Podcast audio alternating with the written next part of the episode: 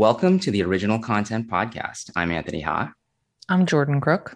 And I'm Darrell Etherington. Every week, we review a new streaming show or movie.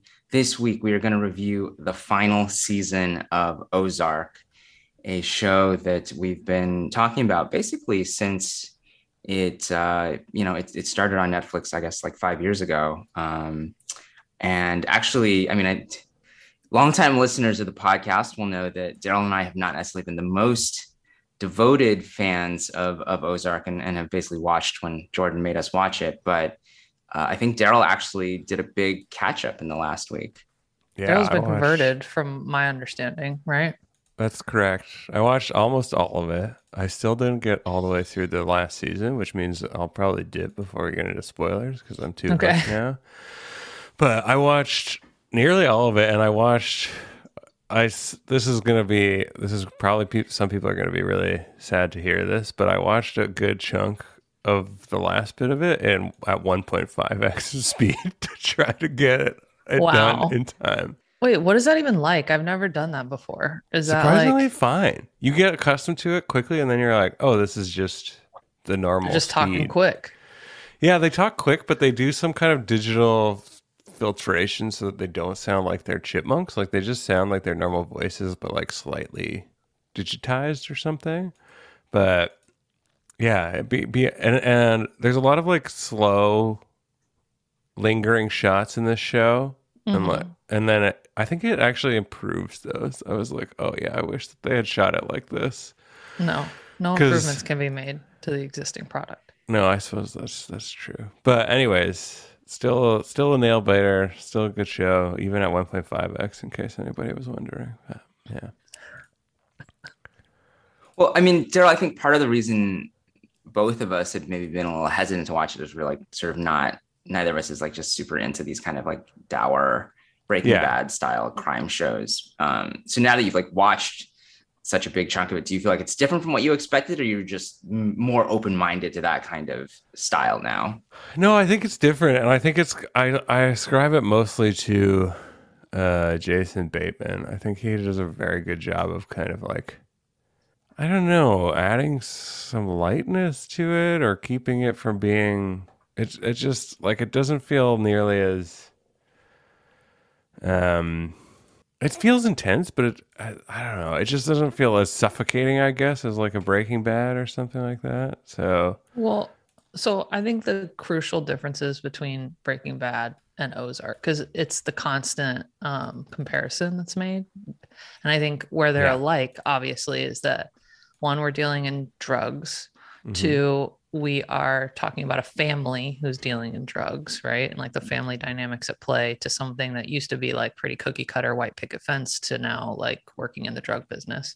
And three, that like the stakes are always being raised in both of those shows. It's always getting bigger and kind of like less in control as time goes on. But difference wise, there's a lot. To, the, the most important one, I think, is that both the parents in Ozark. Why can't I think of their names? Uh, Marty and Marty and uh, Wendy Byrde. Wendy Byrde, yeah. Marty and Wendy Byrde shift back and forth between their like evil, right? But I think at all times they're both aware of a moral compass. It feels like Walter White is less and less aware of his over time. It's just like a constant progression towards evil Mm. Whereas like Marty and Wendy have these like, it's the only way out. I realize that like it would have been black and white for me before, but now it's actually very gray. And like they have a real clear self awareness of like morality throughout the entire show, even when they are kind of like, quote, breaking bad. Yeah. Um, yeah. and two, I just think that it's, there's no Ruth Langmore character. You could argue that whoever Walter White's little buddy is is supposed to be like right, a Ruth Jesse Langmore, Jesse, yeah. Yeah. But he's not really. Like I don't think I love that actor, and like he's fine, and that that's an iconic character, whatever. But like, it just I don't think it compares to Ruth, and she brings Julia Garner brings so much to that to the palette of the show, and mm-hmm. um, again, like really dynamic character with a lot of depth and like and and she also brings a lightness and humor that I think Jesse never did was supposed to, but it was always kind of hokey. Yeah. And you're like, okay, cool. Whereas like Ruth delivers a, a line that's supposed to make you laugh and it actually makes you laugh. And you're like, this girl, man, she's out of control. So I think those are like pretty critical differences. And then there's also mm-hmm. just like the update, right? Like Ozark has a lot of beautiful imagery and scenery and like the way that it's shot and the music. And you can't really blame Breaking Bad, but it was whatever 15 years ago or 20 years ago. And it was also in New Mexico, which like is just different taste aesthetically. I think I would rather right. see lakes and mountains and trees than I would a desert over and over again. That's just my taste. Right. Yeah, I think that I mean even just the uh, color palette and like the visual style of the show, um, the cinematography, in addition to like the setting, I think adds to that. And also, it's just like maybe it's a difference of taste, but I just like like looking at this more than I like looking at that show. And again, yeah, you're right. It could also just be intervening years, right? Improvements there. But it also mm-hmm. feels like maybe the whole it it it like reminds me Ozark reminds me a bit of Succession and that like it doesn't quite come out of character to explain what's going on with it all the time like with money laundering and with yeah. like different accounts and shell corps and it's like you get it. You get it mm-hmm. from the mm-hmm. context. We're not going to like over explain it, which is very similar to Succession. They're like, we're not going to tell you what a poison pill is or a bear hug or a proxy battle. Like, just understand from the context. We're never coming out of character to mm-hmm. help you understand. Whereas Breaking Bad felt a little bit be- like Jesse's existence was essentially so to explain, explain chemistry and science. And like, that just makes you it feel a little less authentic. Right and so I'm assuming that most people who are listening to this episode have some sense, at least, of what Ozark is. But for those who don't, the, the basic concept is that um, this couple, Marty and Wendy Byrde, as well, well as their kids, um, they live in Chicago. Uh, Marty has been laundering money for uh, a Mexican drug cartel and uh, fairly early on um, gets into the bad graces of the cartel. And in order to save his life and the life of his family, he comes up with this idea to move to the lake of the Ozarks and launder vast amounts of money.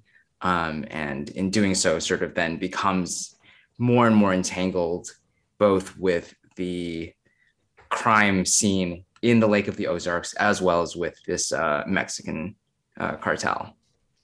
Is that yeah. sort of a that's a that's pretty good um, explanation of it. And I think like the more entwined piece is that like he promises so big with his life on the line that he essentially becomes the sole launderer for mm. the cartel, which I think is the important piece. And so you have this kind of like you have this um, very like cookie cutter white picket fence family from Chicago who is uh, now in a pretty like country setting. Yeah. He's very good at what he does too. That's also important. He's, He's essentially like a savant. Like yeah. he is um, a prodigy of money laundering. No one can do it like he does. No one spots the things that he does. Yeah. And he is buying up he's angel investing in businesses that are very lowbrow, like mm-hmm. you know, a strip club or a little lake resort lodge thing um, and trying to launder insane amounts of money because it's no longer shared between like 10 kind of bought financial advisors anymore. It's just him and his family. And yeah. his children are brought in on it very early on. His wife and his children are brought in very early on.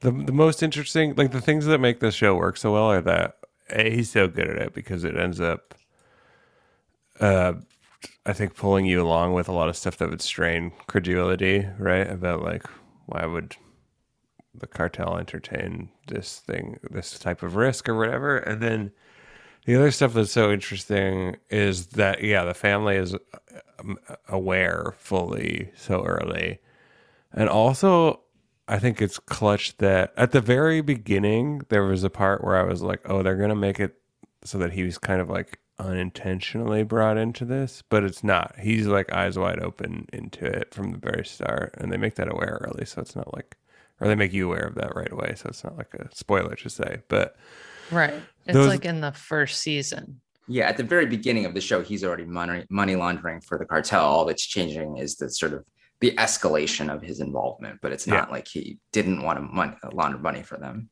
Right. And I think they do a good job because most of the show is in the present like the vast majority of it 97% yeah. is you're just in the present with them but they do i think two maybe one or maybe two shows that are dedicated to flashbacks and you get an understanding of how he got in with the cartel mm-hmm. and how wendy was also made aware and like kind of how that escalated and how that even got started to begin with and like the emotional trauma of the family that kind of led them there yeah um they do some select flashbacks for other characters as well, to mm-hmm. be fair, just to, I, I, guess, establish them more fully as characters. But it never felt, it never felt like too, I don't know, theatrical or whatever. It was like, okay, I mean, we, this is useful, right? This this is mm-hmm. actually additive. So yeah.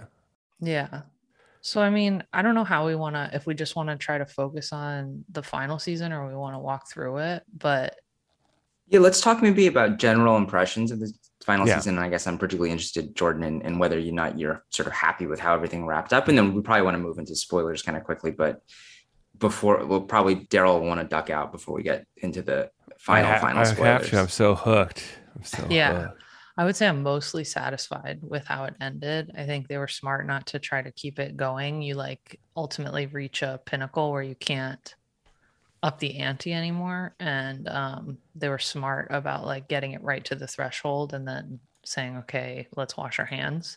But there was a lot of people who were disappointed i think right? Is anthony were you saying that? Like that was my sense. i mean it's hard to sort of like generalize but i think there's definitely like some reviews and like tweets of people who sort of it wasn't the ending they wanted i think that anything that is as beloved as Ozark is going to have trouble landing, right? Yeah. Like no one likes an ending to the thing that they love. It's never going to be satisfactory because we've all been spent 5 years or whatever thinking about how it could end. Um I think all that said like I'm I'm happy to accept it. And but I could also see where there are some frustrations like it felt like everything that they had done they had spent years circumventing, backstabbing, lying, deceiving, killing, right? Mm-hmm. And it didn't feel like that all karmically came all the way back. Right. So I think that that could be frustrating to people who are very much believers in like the white horse good guy right. gets punished thing. And then I also think for the people that wanted them to escape unscathed or for everything to be tied in a beautiful bow, that also didn't happen, which is actually why I'm so satisfied with it because I think it found its re- its proper middle ground. Yeah. That is like it's still messy, but it's not like perfect on either side. It's not yeah. like perfect and equilateral, right? Yeah. Well, to be fair, like based on the show to date, and again, halfway through season four, basically, that would be what I would expect out of the ending, right? Like the show is not.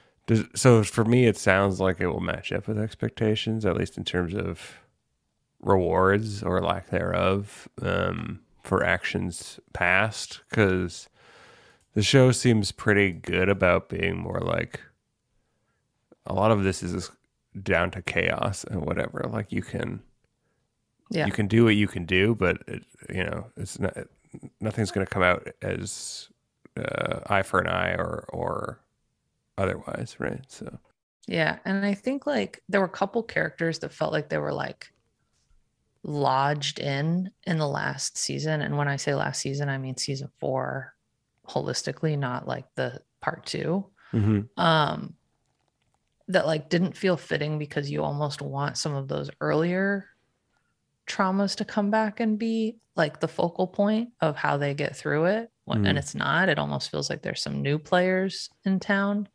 But I actually think that they're tools that are used to get the core cast and the core set of characters to do the things they need to do to satisfy the show and satisfy yeah. the story arc rather than them actually mattering on their own those ex- uh, auxiliary characters right yeah. like they force the the characters we really care about most to take that like final action or to go through that final experience that we needed them to go through.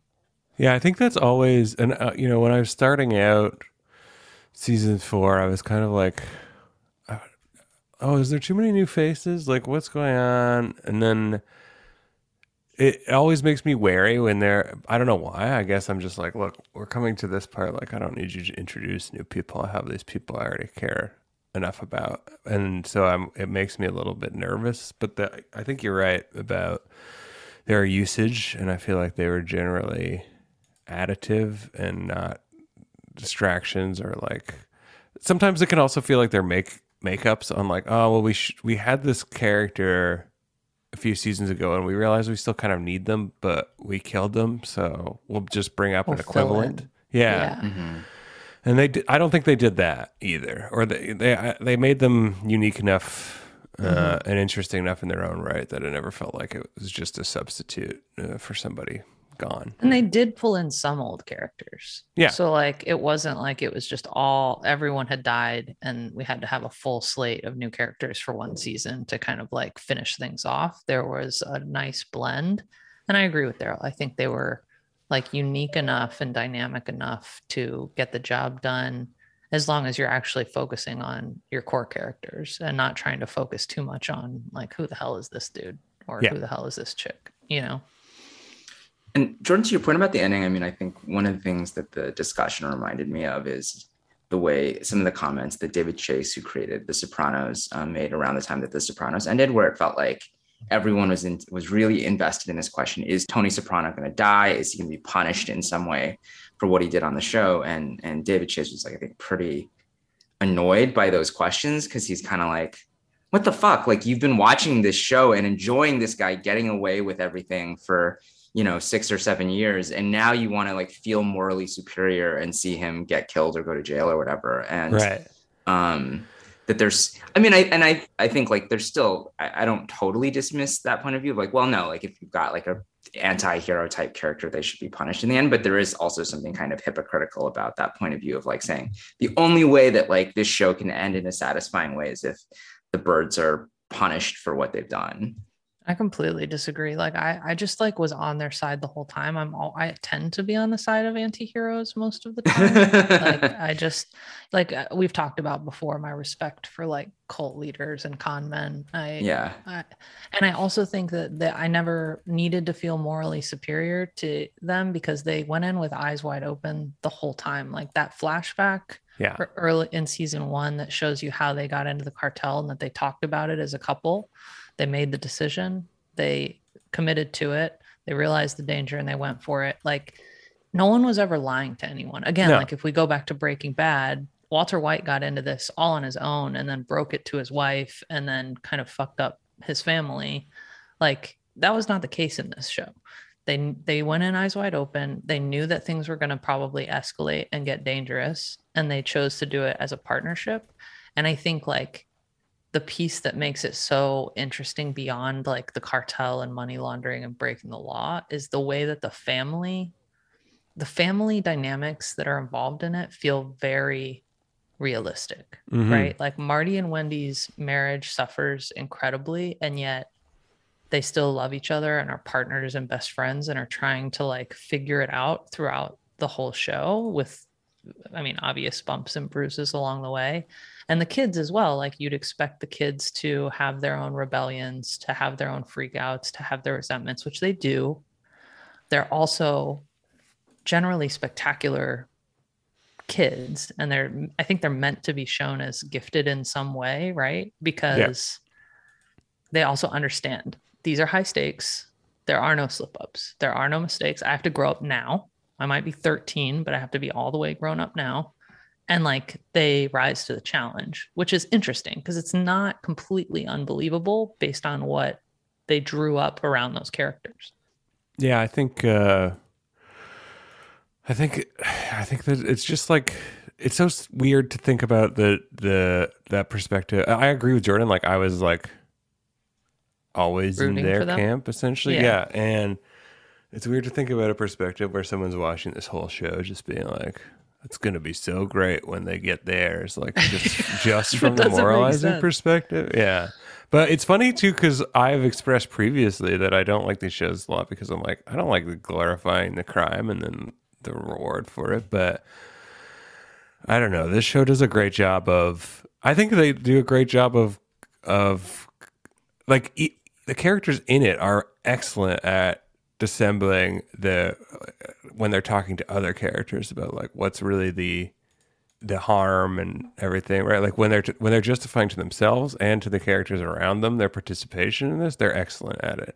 And I feel like they're they're as good as at convincing the audience as well, right? Like not to mention like you are constantly seeing the cost like it isn't glorifying in the right. sense that like all you see is reward for this behavior no like no. they're driving around in beat up old cars in a like pretty it's an okay house but like for the a house while, is very nice old dude lived in a it, bit run right? down yeah, yeah. right and they're like living in this place where the kids are unhappy they don't feel like they belong necessarily they are constantly like running from something, looking over their shoulder, having to do something that is beyond their moral compass, right? So like they it's not like it is glorifying it that there's so much sacrifice yeah. throughout the entire show that you're like, I really hope you guys make it out okay. Like Well what's great about it is they never they never seem in it for the financial reward, right? Like No, they don't from the beginning and like especially the way that he and I love how he's depicted at the very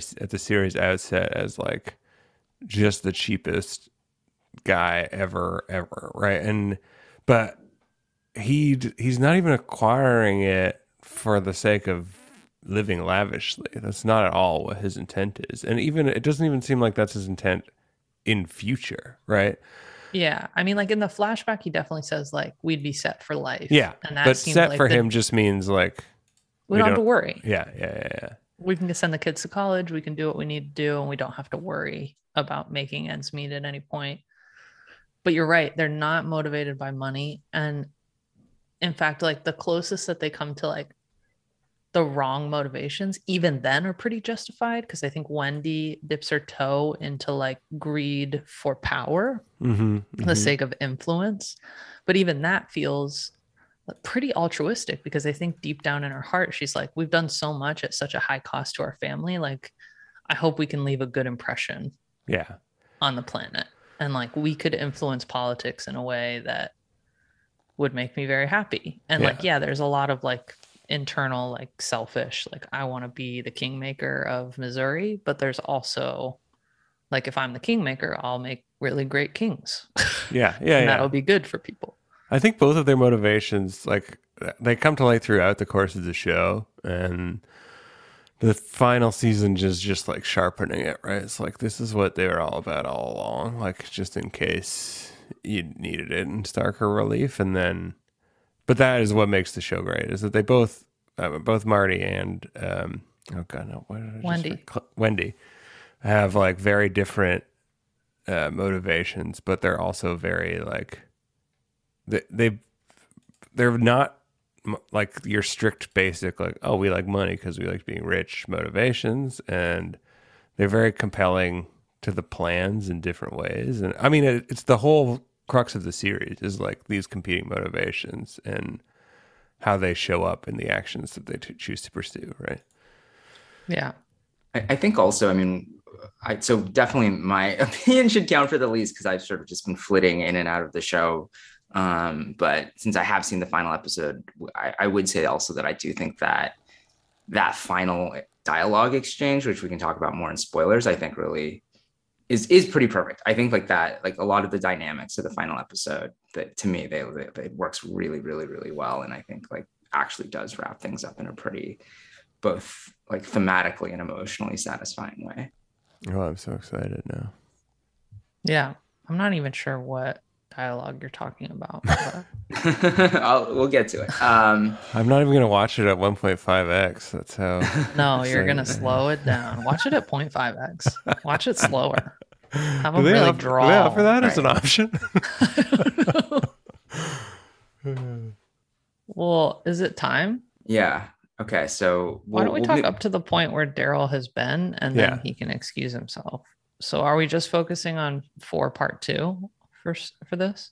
Do part one because I think well, because Darrell I think has only seen part one, right? That's right. Yeah. Okay, so we can start there. Wait, hold on. Okay, so yeah, so if you have not watched season four oh, of yeah, uh, my bad. of Ozark, you should stop listening now. Um, okay, continue. So the season four opens on a car crash. You forgot, didn't you? I forgot. Yes, yeah, I did. It's easy to forget. Yeah. Because that's a planted thing that I bet doesn't pay off until quite a bit later. So yeah. So actually, I will say that it's one of my biggest complaints um, because it breaks the the formula and the the format of the show hmm. to like do something like that. Um, it doesn't come back until the very last episode. Yeah, I was figuring now. Now that I remembered that that happened, I was like, oh, that's probably not going to pay off. And it just pulls you. It pulls you out in a weird way where you're like, I don't really understand the context of what's going on in the car right now. They're having a conversation about the FBI. They get in the crash, and then you don't know what's going on, and you do forget it. Yeah. Um, until you hear like you're they're in the car and you hear the music playing and you're like, wait. Oh right, okay. you're like, oh no. But it's, that seems kind of effective, right? Isn't it? Because they probably effective. want you to forget it. They do want you to forget it, and that is effective up to a point until you realize what happens mm. in the mm. wake of it, like okay. w- what it's used for. And I actually don't really agree with what it's used for, to be gotcha. honest. So that part was upsetting to me. Um, but like Darrell, I mean, it's been a while since I watched 4 1. So why don't you walk us through exactly what you've seen and what has happened? Uh oh boy, yeah, I watched these all in such rapid remember, succession right? that they blend together a bit, right? But well, I think this is where season three that ended with them killing the lawyer, right? Yeah, yeah, and in so, this one, like Ruth is quits, I think, at this point because away. the son Alejandro, right, or what's his name? Uh, uh, oh, the nephew. Yeah, the nephew. Ale. Uh, yeah, I don't remember his name. The but... nephew has killed. Wait, uh, uh, Javier. Javi. Javier. No, no, no, no. This isn't. She's not quits yet. I don't think. Hold on. Let me let me find it.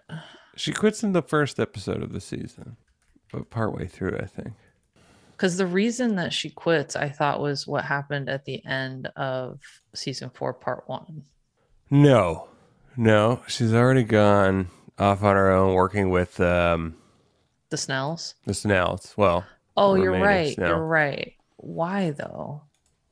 Oh it was because of ben. Okay so yes. i'm back on track. Yeah so probably the most questionable decision by the Byrdes, and it really ended up being by wendy who i yeah. think like marty takes like a more positive moral turn throughout the show in my mind and wendy makes a more negative moral turn throughout the like arc of the show i think marty is consistent and then wendy kind of surpasses him in terms of what she's willing to do. Well, it's like I don't know, Marty, the like flaw with Marty, which I think is important one, is that like he chose this and like he continued despite the fact that it was caused by the actions of others like his partner and landed them in the ozarks not marty's behavior yeah. but he still always makes it sound like we can maintain the status quo and you can't.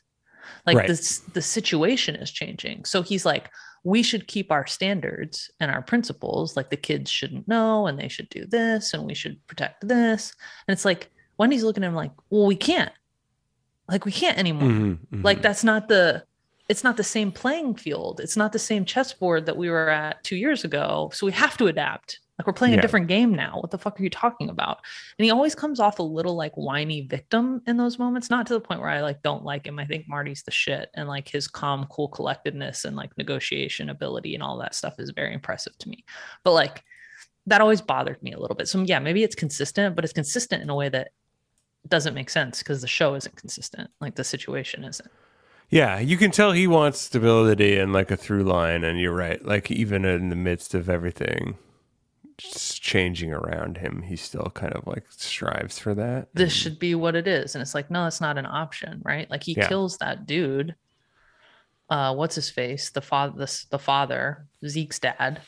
Yeah. Because Zeke's dad's about to fucking kill his wife. And he's like, I mean, I get it. He has a panic attack and stuff, but he's like so angry about it and upset about it. And it's like, again, what was very black and white before, like, I'm not going to kill anyone, is not so black and white when your wife is being threatened. Like, mm-hmm. it, you know, or black and white in a completely different way, maybe, right? Like, you have to, there's no other option. Yeah. So, um, that bothered me. Whereas Wendy definitely like leans in hard and like is pretty hungry. You can tell that part of her motivation is being like hungry for that power and and wanting to be like the one in Omar Navarro's ear and wanting to be the one who's in charge of Missouri and all of these things. And her brother, who has um, bipolar disorder, mm-hmm. is has learned too much and is stopped taking his meds and is definitely a threat to the whole system and organization. And she tries to get oh, him away, but realizes that there's no use. He's going to tell someone, he's going to talk about it, and ultimately has him killed by the cartel, which is like kind of perfect because it launches us into the season where Jonah has his rebellion. We had yeah. the season where the daughter had her rebellion and it was much lighter weight and it ended up being resolved and she is very much by the end like her daughter, her mother's number one kind of like assistant, right hand. I'll get it done, whatever you say, mom. And Jonah goes into his own rebellion because he's upset that the mom killed Ben. Um, and Ruth is also upset, so she's quit, which leaves a lot of vulnerability, right? As we go into like the whole season. Yeah. And then we also have the complication of Maya, who's the FBI agent, She's the financial auditor. And Marty is trying this whole season to turn her to his side and make her part of the cartel. Yeah. While also telling Omar that she already is his. Yeah. Right. So he's like playing both sides, which is pretty dangerous. And flirting with a deal, but also trying to get her involved. And it essentially starts us on a path which is really critical to the ending which is the FBI and the cartel can work together. Essentially, the cartel pays a tax in seizures, whether mm-hmm. it be armed seizures or cash seizures. And the cartel can continue on with what it's doing as long as the FBI can catch like one out of every six trucks that tries to go th- through the border or whatever. Um, Marty ends up kind of like, acts, it feels almost accidental, like backing into that but then once it starts happening, he's like, oh, the FBI could do this. And like the cartel could do this. And if they were both on the same page instead of it being a surprise, we could all live with this, right? Right. Like, um, so that's a pretty important one. Yeah. Also, um, uh, Snell, what's her name? Darlene. Darlene. Darlene. Dar- wow. What a character. Yeah. Darlene is great because she's like a really excellent long long payoff like character. Like they they plant it early. Like Darlene is unstable and very dangerous, right? And then they like just gradually tease it out and just use it exactly like it just is so perfect the way that sh- that shows up. Like whenever she's just like flares up and does something totally reckless and wild and to no one's interest. Um, but this season she does a lot. she spends a lot of time killing people and just making a mess and making it increasingly complicated for the people in her organization, which now includes Ruth and Ruth's brother, who's also Darlene's boyfriend husband. and like later what a yeah, curveball. i love that though. Like i thought that that was so clever that they like put things together that way. It might seem clunky but i think it's 100% kind of like the weird factor that you mm. expect to see in the Ozarks. Like, not that I'm like shitting on the people of the Ozarks right now, but like the way that the story painted it, right? We had like a drug uh, addled lodge runner, right? In season one, we had the strip club that was full of like anomalous strippers right? Like the guy literally who owned the strip club before Marty was like, people expect to see weird, so oh, we yeah. have weird, right? And like everything kind of got like polished up. They almost like scrubbed the weird or the unexpected out of the Ozarks, and I feel like the relationship between Darlene and Wyatt was like, no, no, we've got some weird left for yeah, you. Yeah. Watch this. Um, and they like did pretty graphic like lovemaking scenes between them, and I was like, holy shit, like this is really uncomfortable. Yeah.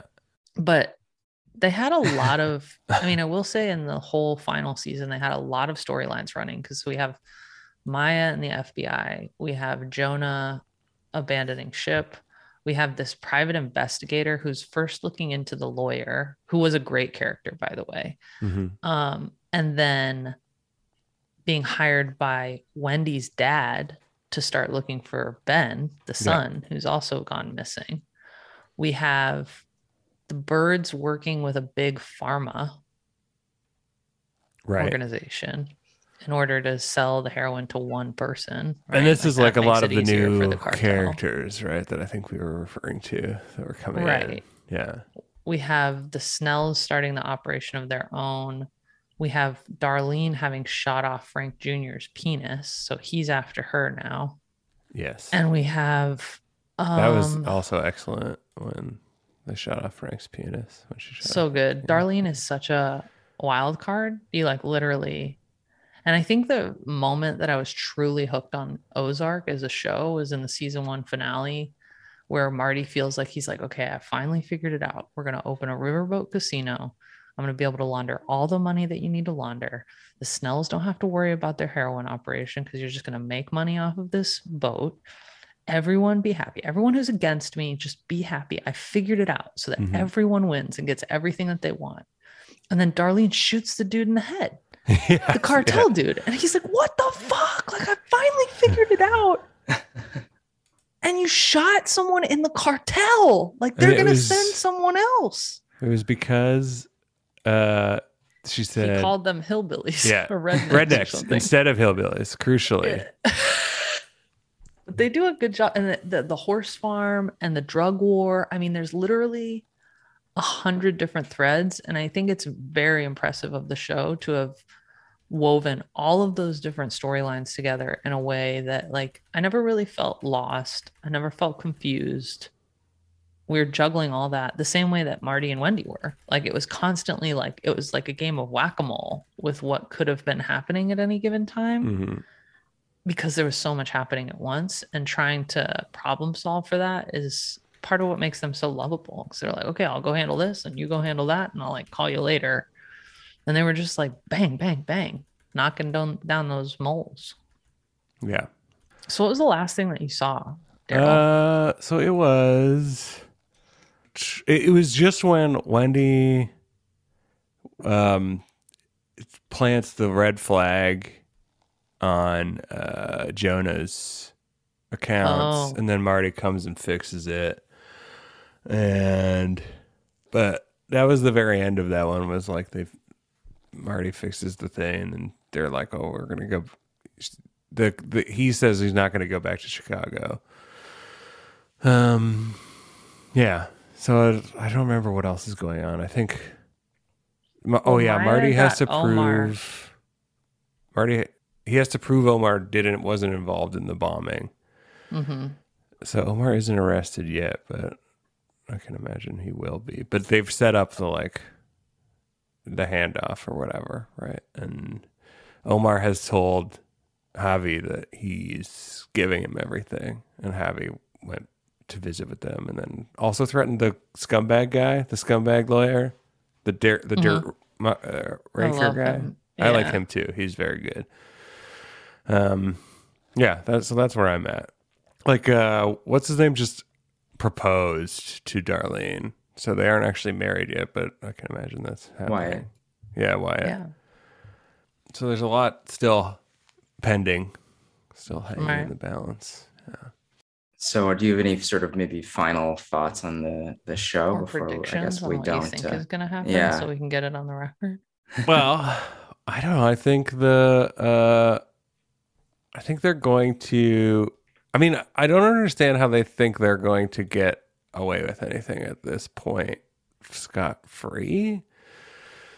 So I can't imagine that's going to happen. But the car accident throws a lot into question. I have really no idea what the, is, it, is it just over for them? But I don't know.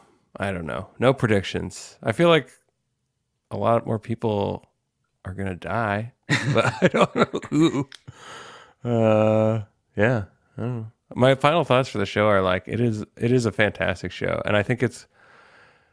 I, I mean, I don't really know the the story of how it ended. Did they decide? Do you know? Did they decide they wanted to end it, or was it Netflix, or was it a mutual decision? Or... That's at least that's how they they described it in interviews. It's definitely like, okay, we decided it was time to to wrap yeah. it up, and that's why we get like the two parts. And yeah, I feel like Netflix would have been willing to milk it as long as they would have been willing to keep. It was one of their best shows, or one of their yeah. more popular shows, right? But um, yeah, I think it's like that is the that is the wisest decision um, that they could have made. I think it's so it really saves it because it just like another show we talked about Breaking Bad, but I can't help but think of Weeds too, which is like you know similar mm-hmm. type of premise. And Weeds was awful. Weeds was unbearable by like halfway through. They moved to like New York or something, and you're like, "What the fuck are you doing?" Yes, like yeah, and in Iceland or like Amsterdam, and you're like, "What is this?" It like, just it jumped so many sharks. There were no sharks left to jump, and I feel like this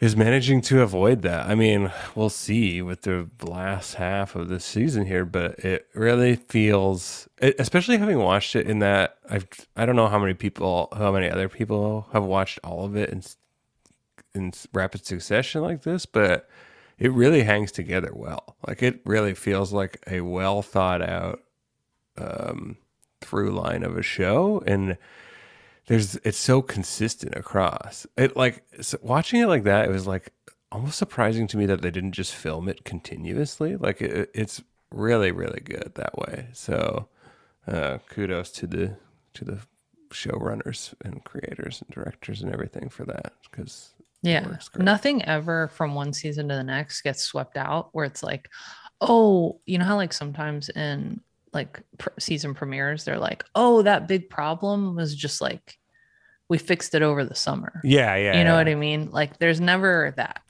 Right. Um, you get in- properly introduced to and properly resolve problems in due time based yeah. on realistic circumstances. Yeah. And it, yeah, it's, uh, it's just wonderful to see a show like this go like and also it has the the thing where the episodes are the length that they need to be i think. Like they're they're not consistently always 59 minutes or whatever. And i feel i i never felt like any of them were dragging or um, you know i thought it was like oh yeah they just they took the time they needed to take to tell the story that they needed to tell in this episode. And I, I think overall, just craft wise, it's one of the best shows the, to come out of the streaming era. So speaking of craft, before you go, Darrell, yeah. um, one thing that I wanted to ask you about was every show in Ozark opens with the Ozark O, and then it shows four symbols for what you might see or what mm-hmm. you absolutely will see in the episode, mm-hmm. which when it was first when it was airing for the first time and I was watching it for the first time, I was I struggled mightily to like actually keep up. But when I rewatched it all in succession, I made it a point to like memorize what those symbols were and then be like, found it, like tick it off mm. of a list. And it felt mm-hmm. very like it felt like it was meant to get you in the mindset of Marty in a way where it's like everything's a mental puzzle mm. in a lot of ways.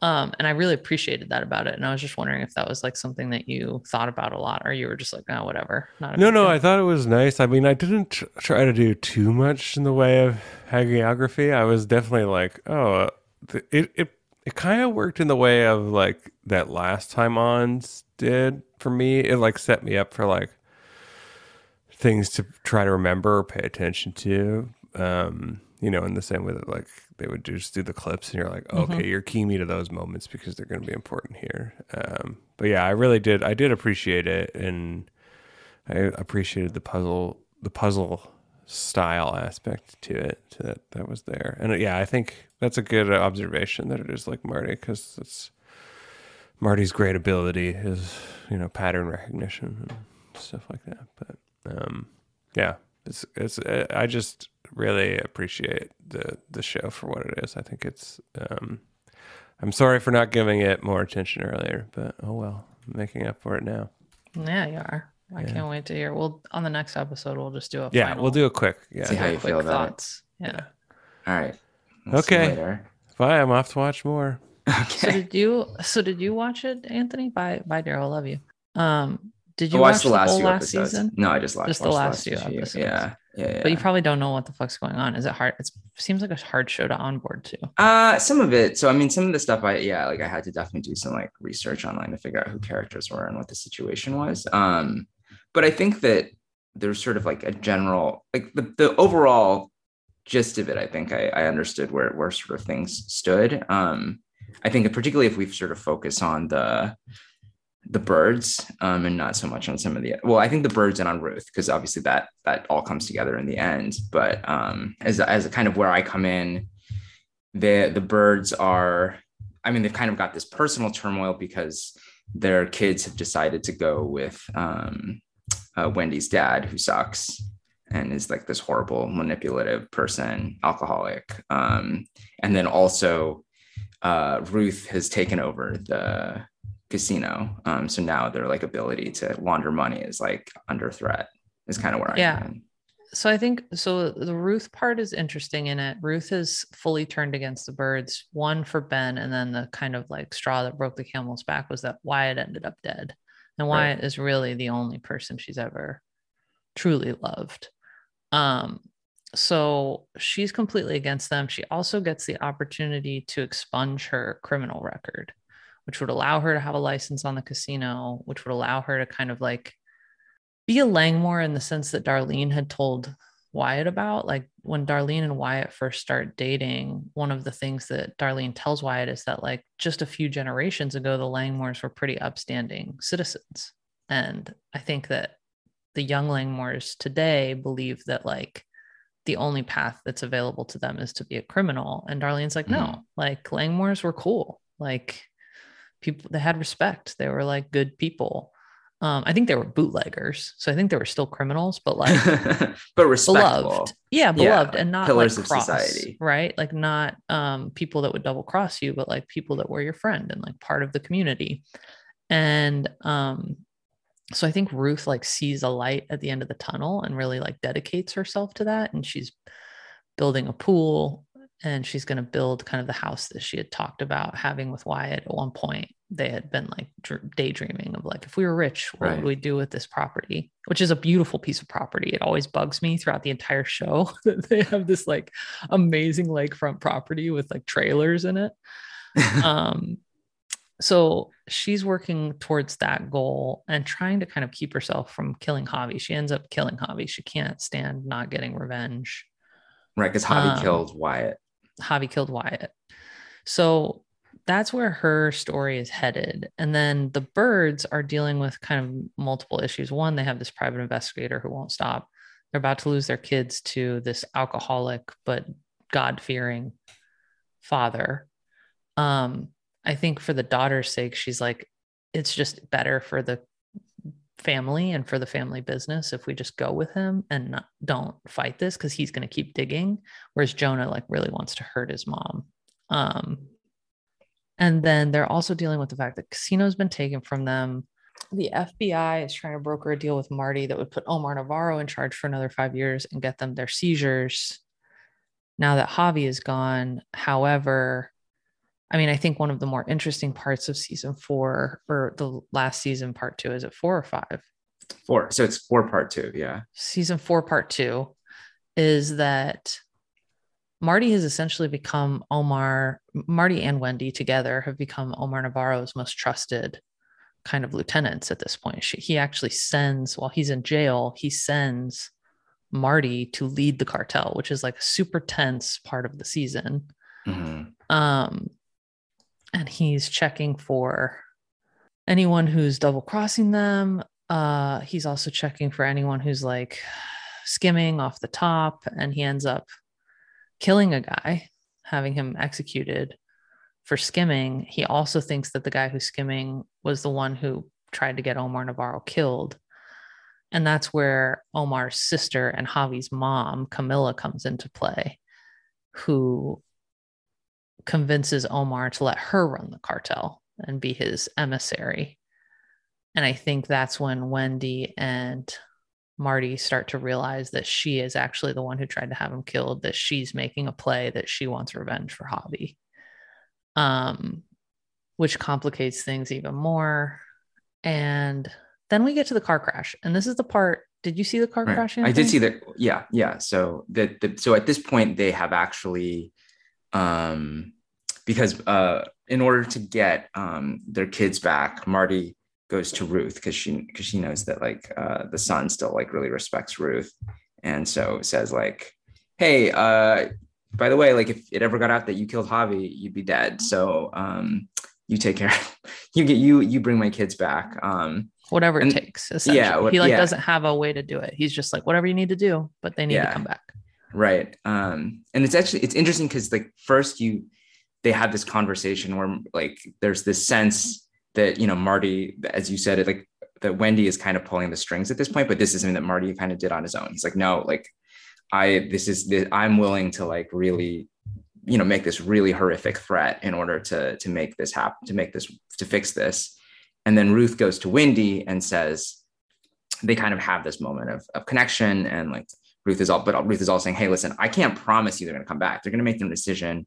I just need you to accept that they're going to, I'm going to do what I can, but don't. Right. They might not stay but they'll come right. back right. now. I'll get yeah. that part done but they might not stay. Right. So she then she goes and she basically um, gets uh, the father-in-law drunk and like points and like to, to admit that he's like a you know basically a piece of shit who's just trying to hurt Wendy doesn't care about the kids at all. Um, and then she like points a gun at him and is like you got to call them in and tell them that, that that's what you're doing and that they're going to come back to their parents which he does um, and and then at that point, you know, they've got they go and they tell Wendy they're going to come back. The whole family's in the car. It feels like things are starting to look up and then right crash. and they've they've also brokered at this point it's like tomorrow they broker the deal where omar will be put back in charge he'll be taken off this list that keeps him from getting out of jail he'll be extradited to mexico they'll have the money to buy him out of mexican prisons and put him back in charge of the cartel. But Wendy is acting against that. Wendy wants Camila to be in charge because she thinks that she can work Camila. Mm-hmm. Um, and so they're talking about this in the car. They get in an accident, a pretty bad accident. Doesn't feel like Wendy's going to get out of the car. And then she does.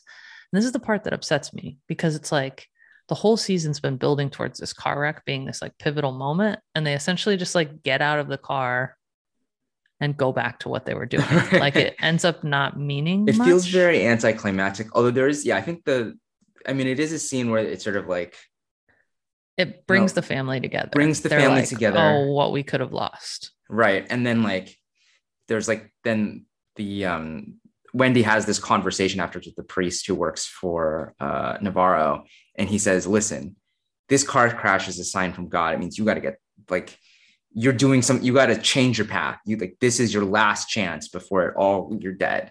Um and wendy says no no no. If it's a sign it's a sign that means we're going to get through this yeah or invincible basically yeah right we're immortal um, i don't forget yeah something like yeah something like that where she's just like it gives her even more kind of like pride and arrogance in that right like, they're doing what they're supposed to be doing and then we get towards the end, which a few things happen all at once. They're doing this big, another big gala at the casino, which is meant to like kind of tie up all the loose ends. Like they're going to get the money they need, or they're about to get out. They're the FBI. You know, I don't remember. Right. It's supposed to be details, sort of like, like, like, see, like kind of kickstarting their new life the, and then yes. at that point they're going to move to they're going to make a ton they're going to raise a ton of money with all the political elites and then move back to chicago and start a new life where they're basically rich successful and legitimate and they've left the cartel behind like the cartel will be making money through other means and they've got the fbi and the cartel are on the same side and the pharmaceutical right. company's all good to go and everything's fine like they've tied right. up all the loose ends and camila threatens them at this party, at this gala, and says, Who killed Javi? If you tell me now, everyone will be spared. But if I find out later that one of you were involved or witnessed my son get murdered, then there will be no mercy for right. anyone. Or she says it very specifically to this woman, Claire, from the pharmaceutical company. Knowing that she's the weakest link. Right. Which it, I mean, again, not knowing the full context, but definitely in retrospect, I'm kind of like, yeah, okay, at this point, you already know that Camila is starting to get suspicious about what happened to her son. Um, so don't invite Claire to this party where she she can be totally. broken so easily. But obviously, that's that's in retrospect. But yeah, Claire immediately cracks, which fair enough. Like that is a very good threat where she was like, yeah, like it's totally you can tell me now and I will forgive you. But I find out later, and then she makes a very graphic, violent threat about what she will do to Claire. Yeah, and it's also like Claire comes into the cartel organization just like anyone else, which I think is like they again goes back to that flashback with Marty, where it's like, if everything goes well, I'll just be moving some money around on the computer and we'll be making more money, no problem. And then the moment after he agrees to be the essentially the accountant for the cartel, they pull the old accountant's eyes out in front of him. And he like has this moment where he's like, oh, it's not as simple as just moving money around on the computer. Like there are very graphic. I'm witness to a murder right, right now, right? Um, the bodies are going to pile up around you. That's just yes, how it is. And like it's not as simple as what they said. And it's the same thing with Claire. They're like, you just have this opium that'll come into you. It's really high quality, no problem, and it's on the cheap. Everything's going to be fine. And then like someone gets murdered in her office like a few days later, and she's like, "Holy shit!" You know, like things escalate quickly, and then you're stuck. And so Claire gives it up immediately. She's like, "Ruth killed him in my office. I saw it. I didn't know what to do. I was really scared. We cleaned it up do whatever you got to do. And Camila looks at the Byrdes and says, like, if I see you even talking to Ruth, at any point, I'll kill your whole family. And then, you know, she goes after Ruth. And this is the part that's the saddest, but I think it had to happen. And it kind of is a, it a little bit, um, I could see how it would upset people because Ruth felt like she was coming out okay, like probably even better than the Byrdes. Like she had grown a lot and gotten what she w- wanted out of life and deserved it and earned it. And Camila kills her in this beautiful white satin dress. And in a lot of ways, Ruth had always been paying for the sins of the Byrdes. And it does feel slightly unfair at the end for her to pay the ultimate price. Um, but I also, if they hadn't killed her, they would have had to do a spinoff. That's the way I see it. There's like a logistical issue with her living. Right. Um, and yeah, and it's just like there's like a dramatic problem of like it, not everything can go smoothly and according to plan in the finale, right? Something has to sort of. Part of me would that. agree with people who say that someone in the family should have died rather than yeah. Ruth, um, because I do think that that was the one thing that was probably missing from Ozark was that like Game of Thrones style, like someone we really care about should die, and like Ruth is someone we really care about, but it didn't feel right that it would be her. Like Ruth right. is like Arya Stark. Like Arya lives. Someone else needs to die. Um but there's also this amazing scene that she has before her. I mean, first of all, the death scene is great, and she gets this amazing moment where she just like says, like, I'm not sorry I did it. Your your son was like a murdering, whatever. And like um and like she just get she knows right away what's going to happen. And she's like, I'm not gonna beg, I'm not gonna plead, like yeah. you're gonna kill me. So I'm just gonna say what I'm gonna say. Um but even before that, uh, she has this scene where, as the work is being done on her new house, um, she basically sees the property kind of like haunted by like the memories, ghosts of all the uh, dead Langmores, um, who she like talks to, and and they're sort of together as a family again. And then, um, you know, it just seems like she's like really at peace, like um, mm-hmm. for once. And like her one living cousin does come up and and sort of recognizes what's happening and they sit together and it's like really sweet and beautiful which is of course you realize like well that's not going to last. Something really bad's going to happen. Yeah. Um but then i think like the obviously the ultimate ending is that after having worked out all of this ruth is gone and it's sad but they've literally done everything that they have to do to go and live their free life. Mel shows up, who's a private investigator. I don't think he deserves this moment as being like the last obstacle because he was such a fluff character like he was so meaningless throughout. But it, I guess it's kind of there's something funny about the fact that like the last piece of the puzzle is this fucking thing that they had basically ignored the whole time, been like, Ugh, whatever. It's like a swatting a fly away, and the fly is the one that comes back and gets in your way. Um, but Mel says, I'm not gonna be bought off. I know you guys are fucked up. I'm gonna like take you down. And Jonah kills him. Right. Which I think is like the best way for things to end with the family based on the setting that they had put them in.